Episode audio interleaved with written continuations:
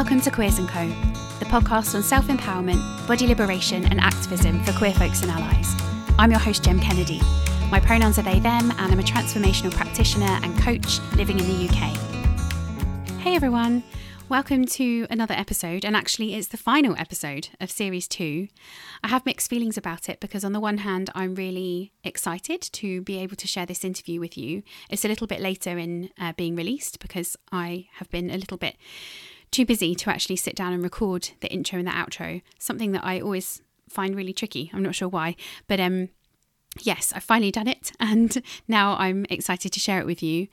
But I also feel a little bit sad because I really enjoy speaking to all of the guests that I have on the show, and the thought of kind of not going through that creative process for a little while is making me feel a bit sad. But I also know that I need to make space for some other projects that I'm working on. I can't manage everything at the same time. So hopefully there will be a Series 3 next year in 2022. That sounds really futuristic, but we'll see. Let me introduce you to my guest for today.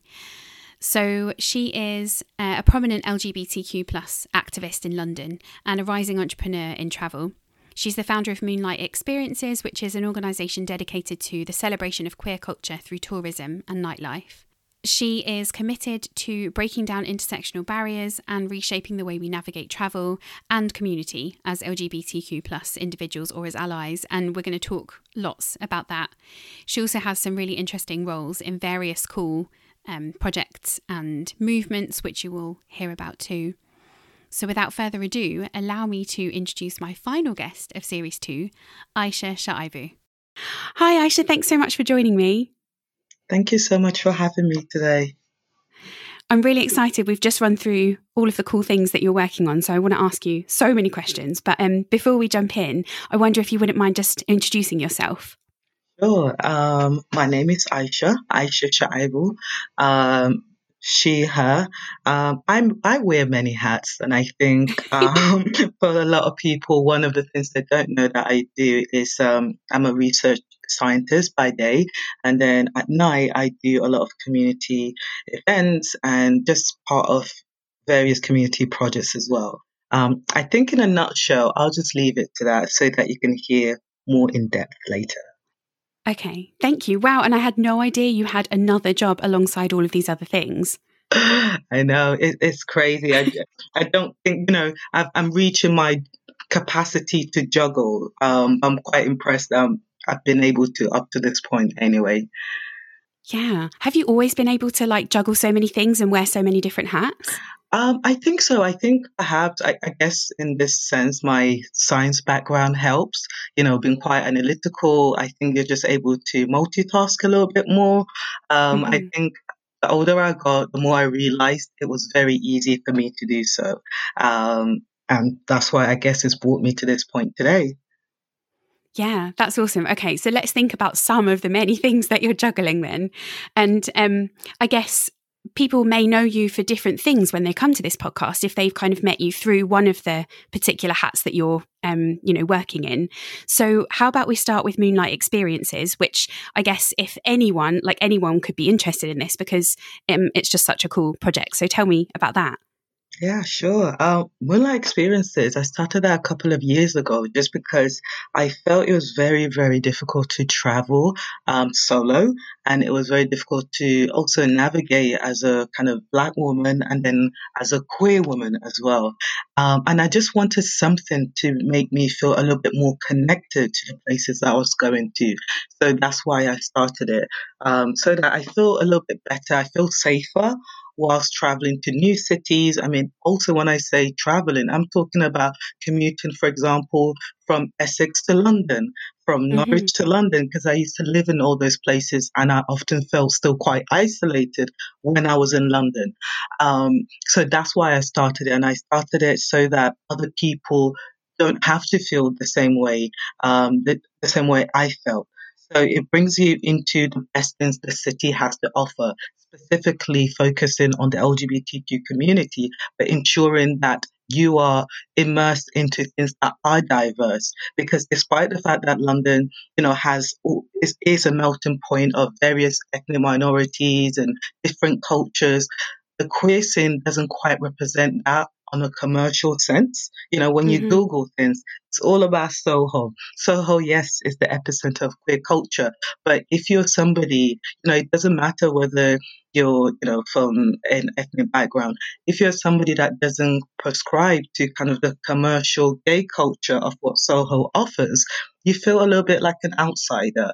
And I find that the best things that happen in any cities are not in the commercial spots. They're on the ground.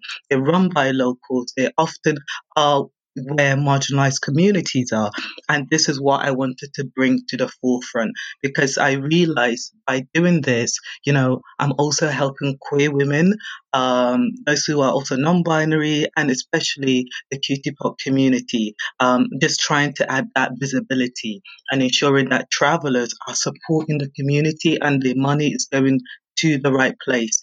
Because, you know, our queer traveling community do spend a lot of money. You know, back in 2018, it was estimated that we spent something like $218 billion. So all that money, you know, when you think about it, if it is, even if a fraction of that is directed to supporting our community, to supporting our LGBT venues, I think we'll be in a better place than we have been over the last couple of years. Yeah, absolutely. And I love that idea from like a tourist perspective, to be able to go into a city and not only kind of experience authentic culture, you know, queer culture in that place, but also have access to people who are like-minded. You know, it's not easy to walk into a community and find the places where people hang out that you want to be around. So if you're queer, like, that's very different from being gay, isn't it? You know, if you, I mean, if there's the political element as well. So yeah, I really love that idea of finding spaces in cities. And it isn't just London, is it, that Moonlight Experiences operates in? Yeah, it isn't just London. So we've been, you know, just pre-COVID, we were expanding to other cities such as Paris, Barcelona, Lisbon and Amsterdam, just to offer that same service, because, you know, I enjoy traveling and I know those cities have often felt quite lonely at times, to find real authentic communities and to just feel welcome and to feel safe. Yes, it is very easy to find things to do during the day, you know, but at night it's a whole different ballgame. And this is where Moonlight Experiences come into play. Yeah. I remember I went to Barcelona once, and I remember looking in my guidebook to see like what the gay or what the LGBTQ plus nightlife was like. And it was, I think, one bar at the time in this book. And I just remember thinking, like, is this really where everyone hangs out all the time? So actually having like, and I guess it's up to the minute as well, rather than, you know, what some person decided 2 years ago was a place that some queer people hang out. That's true. No, and that's it. And the fact that also you wouldn't be alone. You know, you get to meet, you know, other people from around the world, other queer people, but also you're there with a local, you know, that local. Don't have to worry, it will take you to the best places that are often missed. And sometimes even here in London, you know, a lot of people within the UK do come on my experience. Londoners come to my experience and they don't know the things that we go to actually exist. So because it's so easy to stick in your bubble, go to the places that, you know, the same bar, the same pub, but after a while you also realize not all your friends want to go out, or, you know, maybe they don't have time to do so. So it's nice to constantly have people, should you decide that you do want to go out and want to experience different things, not just, you know, the dance element, but a mixture of education, a mixture of kind of secret bars, a mixture of, you know, underground events such as Vogue balls, cabaret, live music, things that perhaps might not be on your radar. Yeah, it sounds so great. I'm now going to like think about where I book my next break so I can go and experience some of the things. It's really cool. So I feel like we could talk about this so much more, because it's just a really interesting topic, but I'm conscious of getting onto the other work that you do. So thinking about venues and places that people may not be aware of, you've got this really cool project that you're working on at the moment to create an LGBTQ plus sober venue in Shoreditch. And it'll be so cool to hear a bit more about that and how it's going. No, absolutely. So this project, I mean, came by to me in a very unexpected way. So I was connected to it, funny enough, through Moonlight Experiences, through meeting other queer people from around the world. So it's weird because this kind of our synergy happened where I was meeting various travelers and then they connected me to somebody who has a venue and who wanted to kind of make an inclusive LGBT space. And that's how it happened. And it kind of just snowballed from there. And, you know, when you think about it, like the work I do, I never expected it would bring me to this position today. But that just shows you the beauty of connecting and networking with people from around the world. You just never know. And this person's also an ally. She's a POC ally who recognized how difficult it is for certain people within our community to access space. But it started from the Glass House game. So there was a venue called the Glass House in Brick Lane. So it started from there. And they did series of podcasts. You can find all these things online. And they realized the fact that all these people they've been talking to, they wanted to provide a physical space for them, but they didn't know how can they connect all these people and bring them together.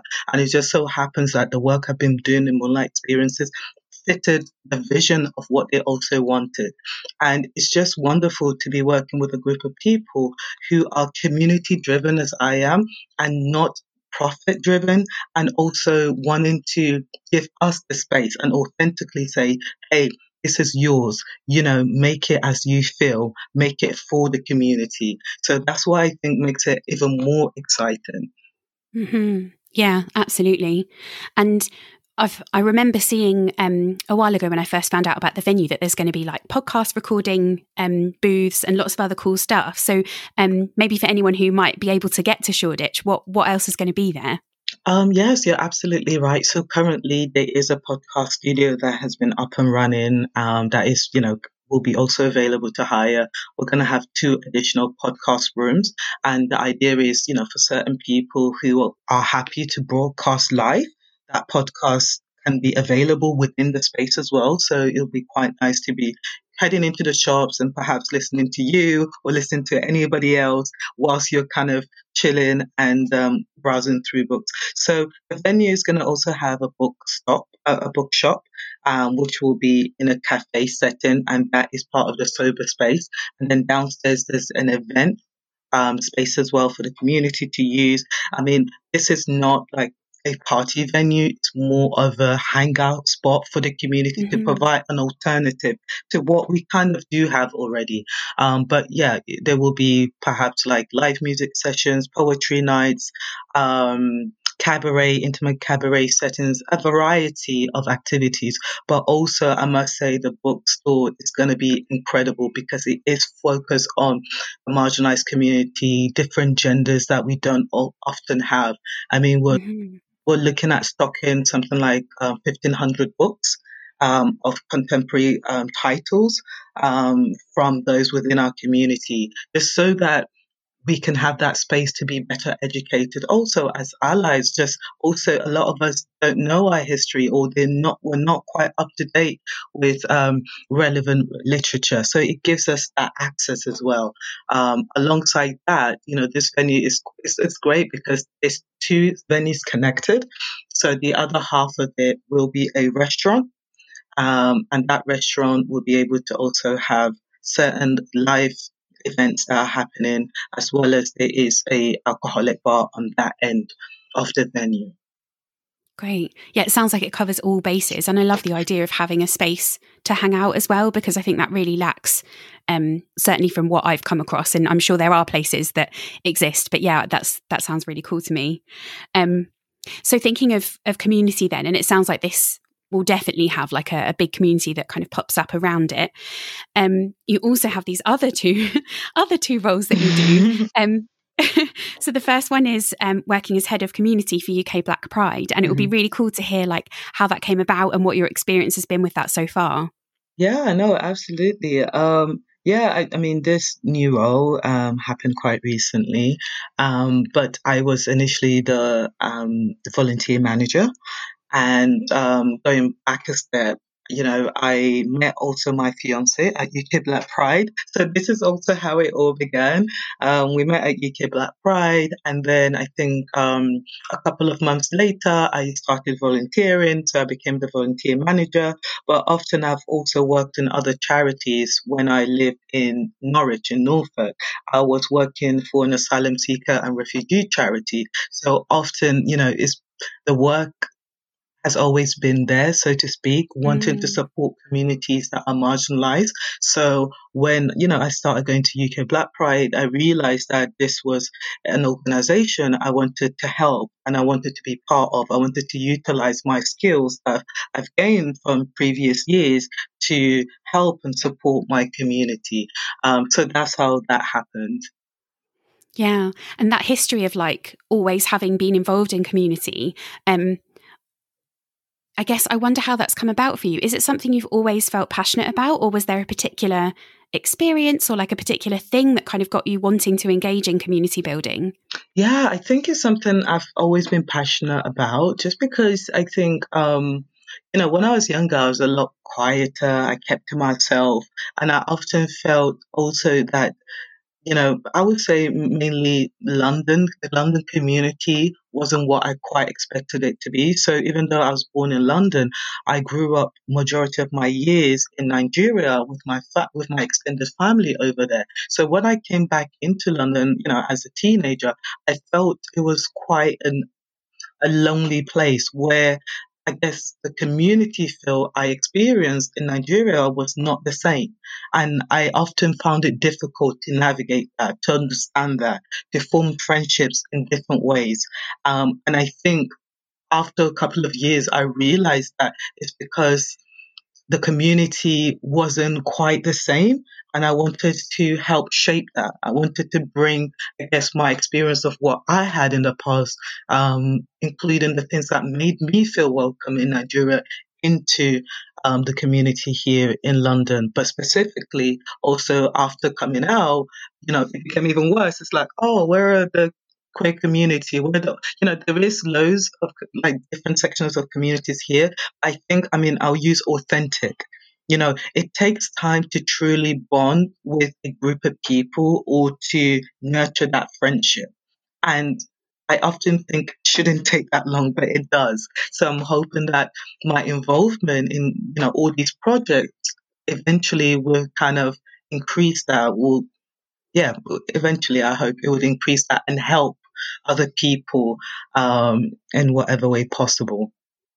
Yeah, I really hear that, especially I'd imagine coming to London where the community is quite transient, isn't it? Especially the queer community. People often, you know, live a few years in London and then they maybe move elsewhere.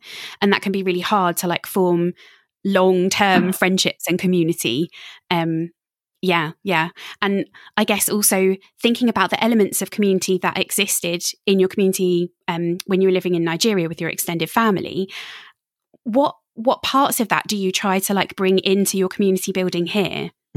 I think, you know, when volunteering or being part of any project, it's just I go in with, I guess, I go in mind that I truly just want to make a difference. I often find that a lot of people are part of things because they want something out of it and not for the community. And I think that is often it. It's just not having that element installed in certain people that actually when you work for a community or when you give back, you actually gain back in return as well. It doesn't have to be money related. It doesn't have to be to do with status or social media, whatever. You know, it's just the fact that you are open-minded and you are doing it for the love of it. And I feel like that is what most of the time it's missing. You know, when people ask you to do something, you know, I find people go, oh, what is it in it for me?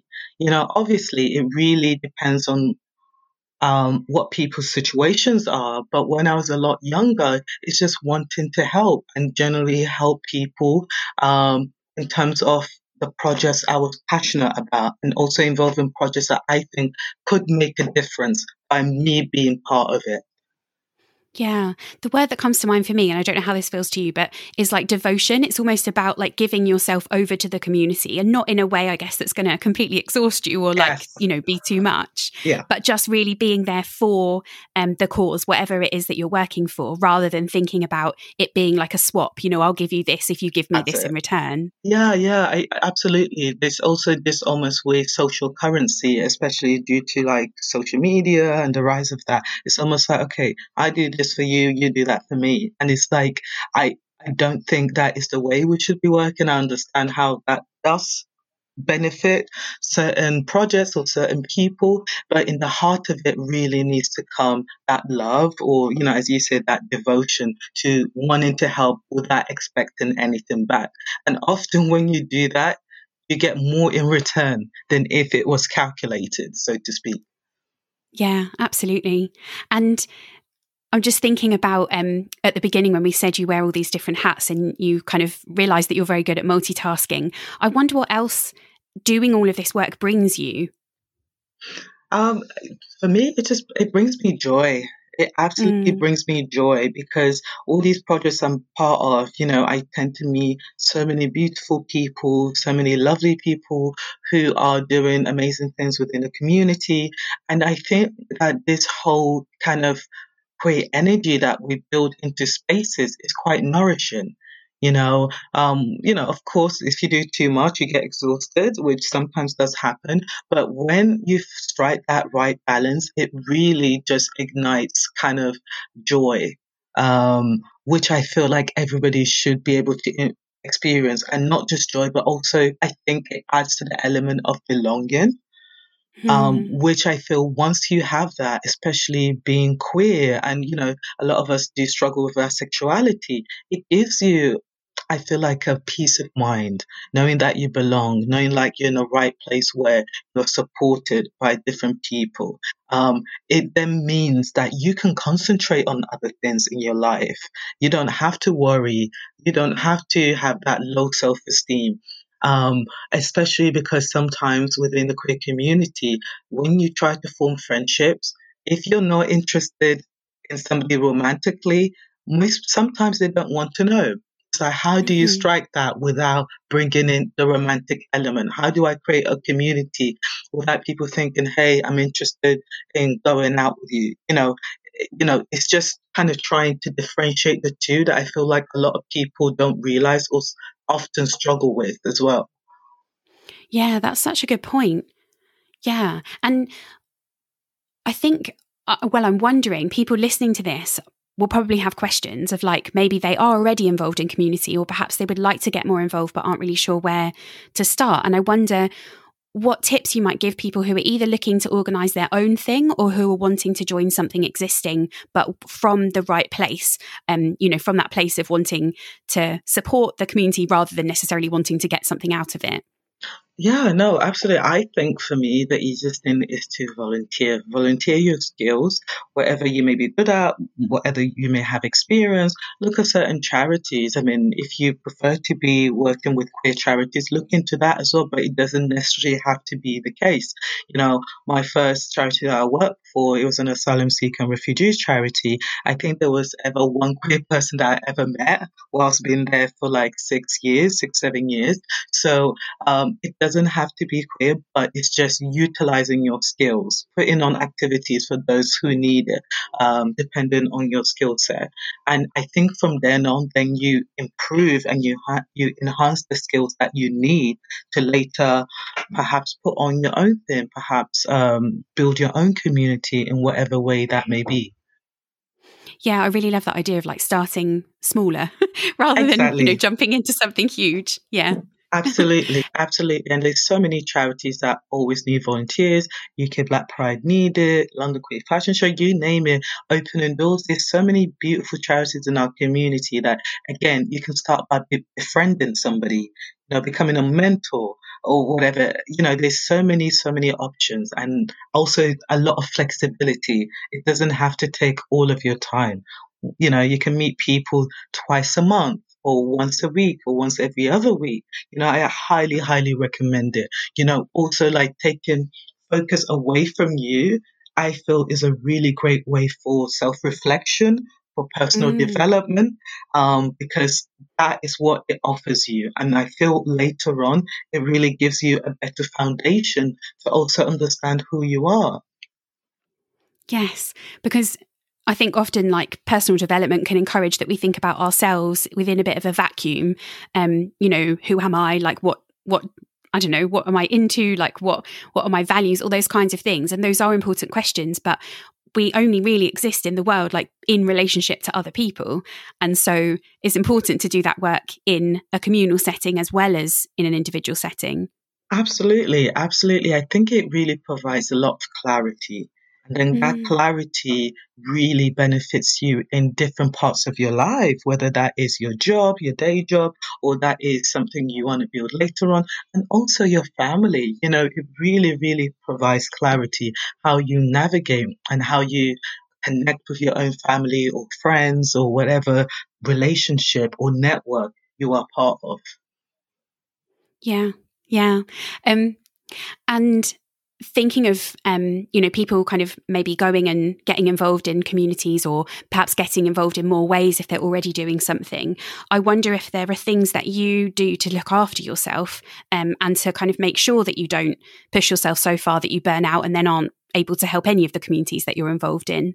Yeah, no, this is a really, really good question. And I think especially because of COVID, it made me realize how much I was doing. And I think it's so easy when you are busy not to be mindful of, I guess, how easily you can get burnt out. But I'm quite fortunate. I do have a fiance, Alexia, and I think it's really nice to have somebody who, you know, can say, hey, I think you need to slow down a bit, or, you know, take some time for yourself as well. Just having somebody who, you know, is close to you, who you can check in with as well. And just also having somebody who, you know, again, you know, we're going to be getting married sometime next year, and just having somebody away from the work that you do as well, I think is really beneficial. But I've always been into sports. So I was... I started playing football at quite an early age. I've played for several teams in the past before I got injured. So I feel for me, my self-care is doing some form of exercise, because keeping your body physically, I think, in check helps a lot mentally as well. And just getting all those good endorphins, making sure, you know, a couple of times a week you are exercising whatever capacity it may be, whether it's the gym, whether it's going for walks, you know, just installing that form of routine helps you a little bit further. And then holidays. I absolutely am a lover of traveling and going on holidays, because that is a form of self-care. You know, being able to almost get away from all the work and all your commitments and just being able to relax or just focus on other things. The funny thing is, when I go on holiday, despite the fact there are beaches and stuff like that, I like to go on walks. I like to be active. But, you know, that helps me in terms of the way I look after myself and how I provide room and headspace so that I can focus on the things I do for the community later on. Yeah. And when you are away, do you find it easy to kind of unplug from the things that you're involved in? Do you have like a boundary around that? Or do you find that when you're away, lots of stuff's like bubbling up of things you want to do or create when you get back?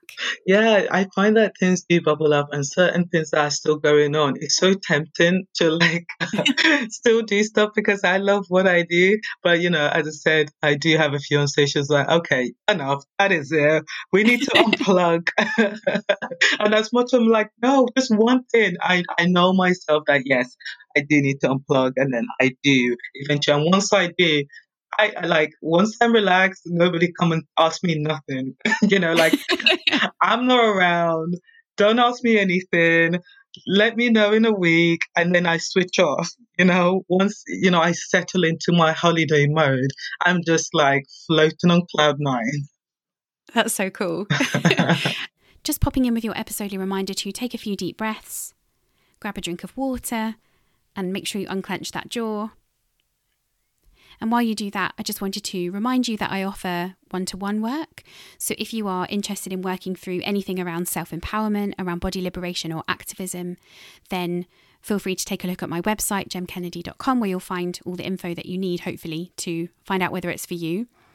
I have a couple of spaces coming up in June and July, and I just wanted to make a special mention that if finances are something that might hold you back from doing this kind of work, I just wanted to reassure you that I've come to all sorts of weird and wonderful arrangements and just entirely normal arrangements with clients in the past. So please don't let finances be the thing that stops you from kind of putting yourself forward for that kind of work. We can usually come to some kind of arrangement that works for both of us. And now I'll let you get back to the episode with Aisha. I guess that provides like a really good contrast for the times where you're, I don't want to say juggling, because it doesn't even feel, hearing you talk about it, it doesn't feel like you're kind of spinning plates trying to keep things up in the air. It feels pretty seamless. I don't know if that feels true to you. It absolutely really does. And I think it's because there is always something in common with all the projects that I'm part of. So it almost like intersects and there's a lot of synergy between them. And I think that's why it makes it quite easy to, juggle or kind of be part of all of them, so to speak, at one point or another. And everything I do, it could be quite seasonal. UK Black Pride is the most consistent thing that I do, pretty much like alongside my day job. And, with London Queer Fashion Show, it only happens during September, during London Fashion Week. So again, it's kind of scheduling. I guess being good at scheduling really, really helps too. Making time at different times of the month ahead of certain events or certain projects. I think that's why it makes it feel seamless.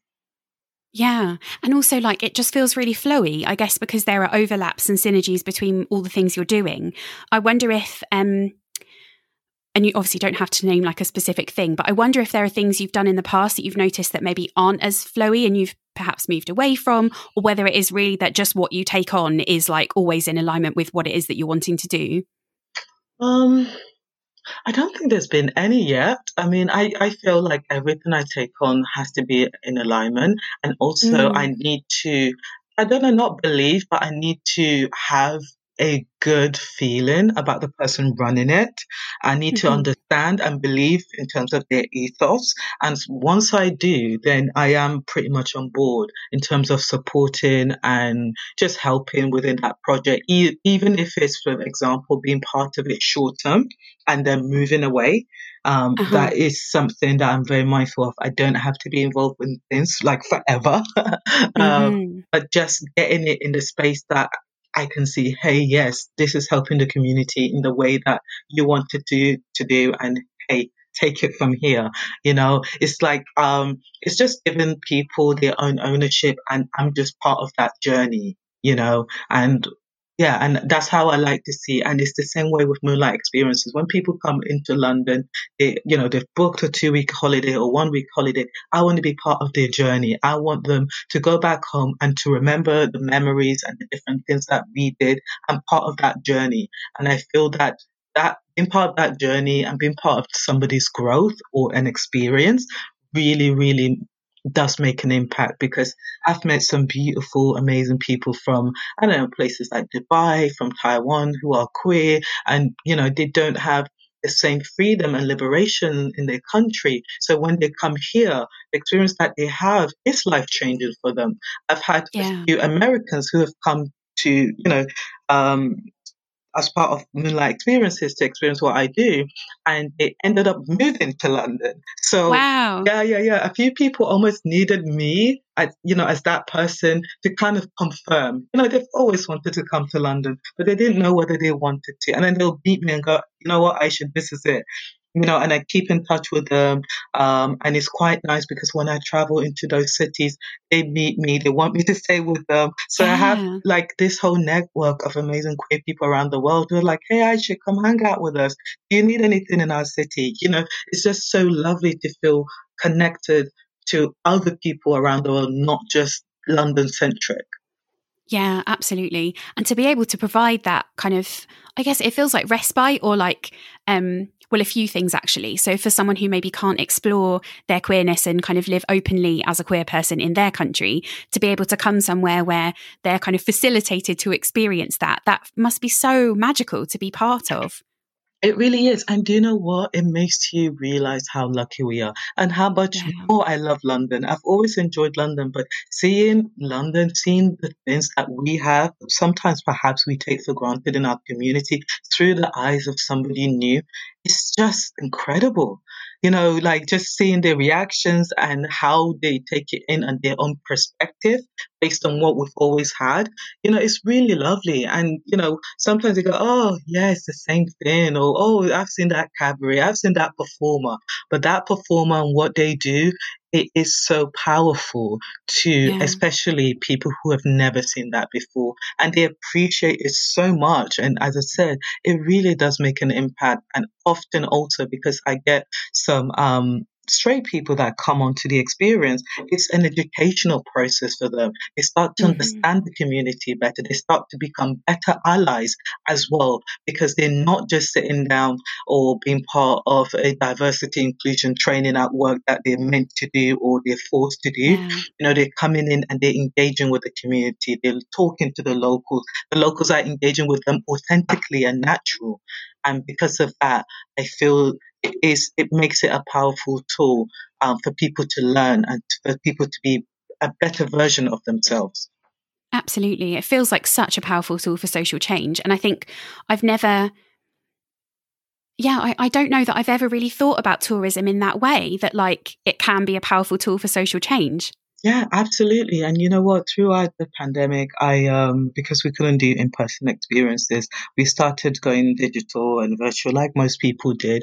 And I didn't think many people would be interested in like coming online and listening to me alongside like other performers. So I bring on drag kings and queens. But what I do is, I go through the whole queer history of London. You know, what we had back in the day from when homosexuality was criminalized.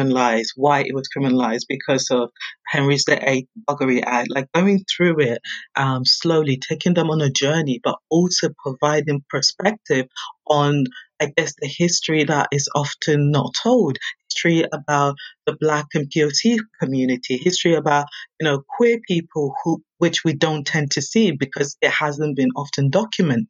I go through this with them and they end up being these like amazing, talented performers and drag kings. And just it provides so much clarity and perspective to them that they want to support more.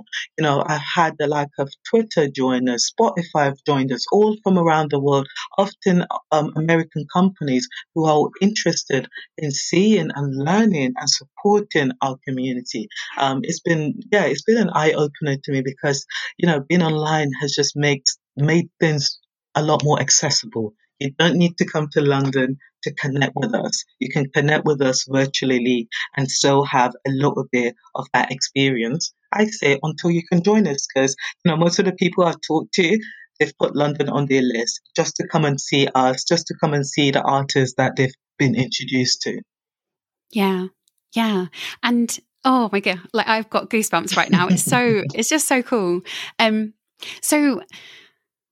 Yeah, I guess one of like a question about that then is, are you still doing online experiences? Like, can people listening to this still access those, or do they need to now sort of come to London in order to experience it in person? No, the online experiences are still active. They're going to, I will keep them active just because I think it's very important to have that accessibility as well, because not everybody, even if you're not traveling, not everybody has that ability all the time to be in venues, to be walking around, to be in spaces. So that will always be open for anybody that wants it. So I encourage anybody listening to get in touch with me if they want to book an experience. And also if you want to book an experience for your whole team, you know, if you work in a company that might need it, or I would say recommend that want to learn more about the community, it's the perfect way to do so. It really does immerse people into the community so that they can understand everything better. You know, we go through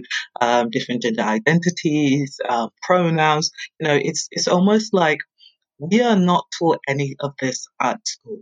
Just because you're queer doesn't mean, oh, don't worry, I know all about what it is to be queer, our queer history. We're not taught any of this, so you're not expected to know. So it's okay to seek out educational tools or things that give you an overview of different parts of our community. I think it's just part of personal growth and developing. So I don't feel anybody should feel worried or insecure about coming on to just learn better about themselves and also about other gender identities that they've been perhaps haven't had time to explore or to ask questions about. This is the perfect place to do so. Yeah, that's so great. And I'm wondering, and this may be something that you have thought about, it may not be, so please feel free to say if it's not something you've thought about, but thinking about your connection with like history and understanding the queer and the Black experience, how that has changed over time, like what the oppression has been historically and where we are now. I wonder how that, like my sense is that will ground you really well in the work that you're doing, because you're connected to a sense of the past rather than just kind of working in a vacuum. But I wonder how that feels to you. Is that something that you're conscious of in your work, or just a happy byproduct? Yeah, no, I'm definitely conscious of it, because I feel like in order to recognize where we need to go in the future, you need to know the past. You need to know it in its raw form, you know, in the best of it and the worst of it, because that's how you can start making change, and that's how you can bring in different elements that perhaps somebody has never, you know, thought about. I mean, talking about this sober space, this venue could have easily not been a sober space, so to speak, but, you know, over the past and recognizing the fact that also those from the marginalized community struggle to keep spaces open. And I'm talking about also just queer women. You know, queer women's spaces have always been in decline. You know, they open up and they close all the time. And one of the things I spotted and recognized was because we were not utilizing our whole community. We were not also utilizing travelers. We were not also utilizing allies. You know, yes, it is important to have things for us, started by us, but also I feel is recognizing when to get help and to accept that help. You know, and I feel that it's also to allow allies and give them different things that they can do to support our community. If they have a venue that they will give it to us, you know, we should take that on board. We should, you know, start working alongside allies so that we can further support and empower our community, because there's so many allies out there who don't know what they can do. Yes, they can support us financially, but there are also resources that really they can be given to us that can really make a difference. Yeah. And I think that education element of things is so important as well, isn't it? Because it's all very well having a space that is serving the community that you're wanting to support and that you're part of, but it's almost like there will always be a need for that specific space until, or, you know, if there isn't the work going on outside as well to create more of those spaces, or just general spaces where anyone feels safe and able to show up as they are. Absolutely. And also, you know, and this is why we want also this space to be a lovely educational venue, you know, for young people, for students as well, coming in and learning and picking up books that, you know, a variety of books and literature written by our community and for our community. And that is, you know, for everybody, regardless of how you identify. Just having that knowledge, you know, knowledge is power, and it will always be. And we want to make that accessible, because, you know, having that knowledge now means that somebody else later on can install and make a difference for the future generation and for us as well. Yeah, absolutely. And thinking about, well, I'm conscious of time, but I just wanted to ask two more questions, if that feels okay. Yeah, go ahead. So, thank you. The first one was just to hear a bit more about London Queer Fashion Show, because I have, you know, I live very close to London, and I've seen info about it on social media, but I've never actually been. And it would be really cool just to hear what that is like and maybe how people could get involved. Yeah, absolutely. London Queer Fashion Show is absolutely amazing because it takes you away from what I guess we typically tend to see in fashion and in the fashion industry. And it also really gives you an alternative in terms of what we're supposed to look like or dress like, you know. And, you know, my role as head of talent is to make sure that, you know, we are including the right people and that space is as diverse as it should be. You know, we get over 100 models from all different walks of life, whether they're professional models, whether they're influencers, or whether they're locals. You know, sometimes in order to feel represented, you might want to represent yourself and you should be allowed to do so.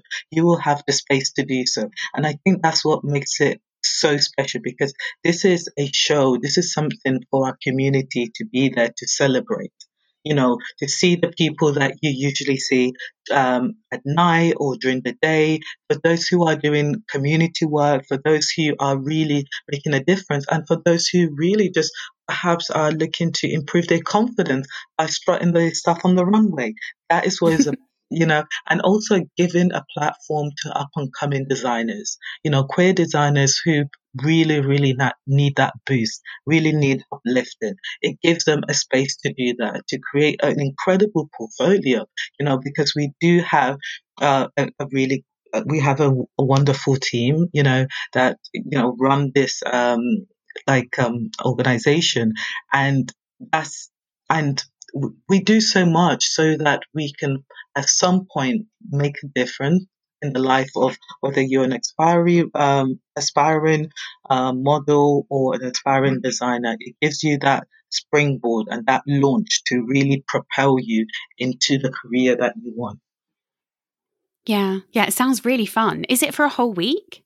No, it's actually just for a day, unfortunately. Oh, okay. Yeah, it's London Queer Fashion Show, so it's just the show. But I mean, definitely there is room for it to grow into a week. We definitely can do so. And I mean, we have all different people that come and take part, from young to old, you name it. All different body sizes are represented, all abilities are represented, which is what I feel makes it special because it truly represents what our community actually looks like.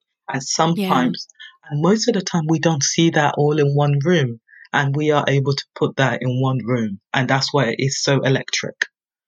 Yeah, it sounds great. I'm definitely going to try and come along.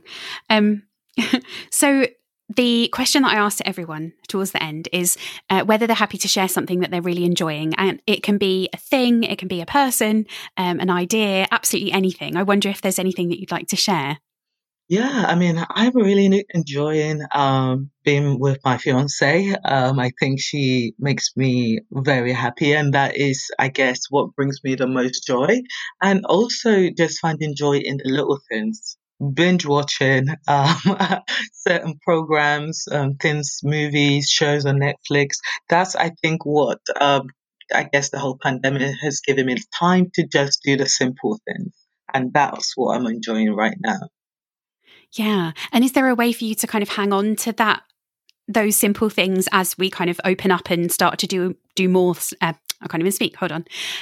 Is there a way that you're going to like hold on to those simple things as you move out into being busier again with things opening up? I hope so. And I think the one of that is pushing to work from home, you know, a little bit more, whether it's once or twice a week. So I've gone back to work in person full time, but they're now quite flexible in terms of having certain days off so that you can work from home. And I think just having that will provide a bit more balance. I think just generally for everybody, you know, I know in like other regions around the UK, they're like experimenting on a 4-day week. I think that's bloody fantastic. I think, you know, in Scandinavian countries, they've installed that quite a while ago. So I think having that here, I think really will change the dynamic in terms of how we work and how we navigate and achieve, I guess, a work-life balance. Yeah, absolutely. It makes me think of like, wow, just all the cool like extra stuff we could do if we had that extra time. I mean, I'm very lucky that I already work kind of flexibly, being self-employed. But I know, you know, there are lots of people for whom that isn't an option at the moment. And it is like 5 days at work, 2 days at home or 2 days off. But also it makes me think of how many people will just, if they had that extra time, maybe wouldn't know what to do with it because they've never had a chance to think about what causes they might want to support or what they might want to get involved in. Absolutely. And I feel like, you know, this past year, a lot of people have also changed jobs. A lot of people have, you know, evaluated their options. You know, unfortunately, some people have lost their jobs.